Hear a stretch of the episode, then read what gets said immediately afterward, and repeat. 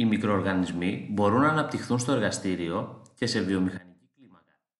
Οι επιστήμονες είχαν ήδη αρχίσει από τα μέσα του 19ου αιώνα τις προσπάθειες για την καλλιέργεια βακτηρίων και μυκήτων. Ο Λουί Παστέρ στο Παρίσι υπήρξε από τους πρωτοπόρους αυτής της προσπάθειας. Σκοπό αυτό ήταν απαραίτητη η απομόνωση αρχικά των διάφορων ειδών βακτηρίων ή μυκήτων, η παρασκευή κατάλληλων θρεπτικών υλικών και η διαμόρφωση κατάλληλων συνθηκών ανάπτυξης.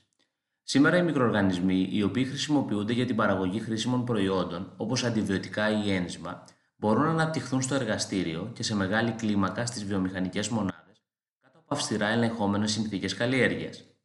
Για την ανάπτυξή τους χρησιμοποιούνται τεχνητά θρεπτικά υλικά. Αυτά πρέπει να περιέχουν πηγή άνθρακα, πηγή αζότου και ιόντα. Στην περίπτωση αερόβιων μικροοργανισμών είναι απαραίτητη η παρουσία οξυγόνου. Τα θρεπτικά υλικά που χρησιμοποιούνται για την ανάπτυξη των μικροοργανισμών στο εργαστήριο μπορεί να είναι υγρά ή στερεά. Τα υγρά θρεπτικά υλικά περιέχουν όλα τα θρεπτικά συστατικά που αναφέρθηκαν προηγουμένως διαλυμένα σε νερό.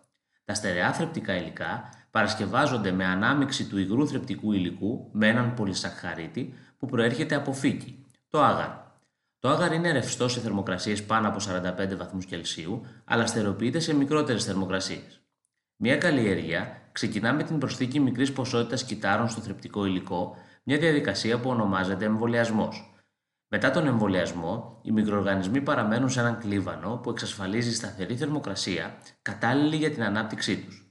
Με αυτόν τον τρόπο, σε μικρά χρονικά διαστήματα, 12 76 ώρων, παράγεται μεγάλος αριθμός μικροοργανισμών.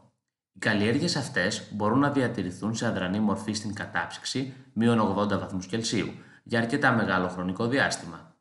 Για την αποφυγή ανάπτυξης άλλων μικροοργανισμών εκτός εκείνων που πρόκειται να καλλιεργηθούν, τα θρεπτικά υλικά και συσκευές αποστηρώνονται πριν από την έναρξη της καλλιέργειας. Όταν γίνεται καλλιέργεια μικροοργανισμών σε μεγάλη κλίμακα, βιομηχανική καλλιέργεια, χρησιμοποιούνται κατάλληλες συσκευές που ονομάζονται ζυμωτήρες ή βιοαντιδραστήρες. Οι βιοαντιδραστήρες επιτρέπουν τον έλεγχο και τη ρύθμιση των συνθήκων, θερμοκρασία, pH, συγκέντρωση οξυγόνου που αφορούν την καλλιέργεια. Στο θρεπτικό υλικό που προστίθεται στους βιοαντιδραστήρε χρησιμοποιούνται φθηνές πηγές άνθρακα, όπως η μελάσα, που αποτελεί παραπροϊόν της επεξεργασίας ζαχαροκάλαμου ή ζαχαρότευτλων. Η καλλιέργεια στο βιοαντιδραστήρα ξεκινά με τον εμβολιασμό από μια αρχική καλλιέργεια μικροοργανισμών που έχει γίνει στο εργαστήριο.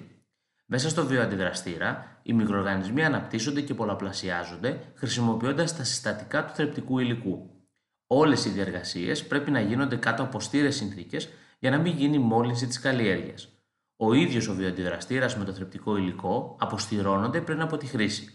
Με τον όρο ζύμωση εννοούμε τη διαδικασία ανάπτυξης μικροοργανισμών σε υγρό θρεπτικό υλικό κάτω από οποιασδήποτε συνθήκες. Ζύμωση παλαιότερα χρησιμοποιείται μόνο για αναερόβιες διεργασίες, αλλά σήμερα χρησιμοποιείται με την ευρεία έννοια και περιλαμβάνει όλες τις διεργασίες αερόβιες και αναερόβιες.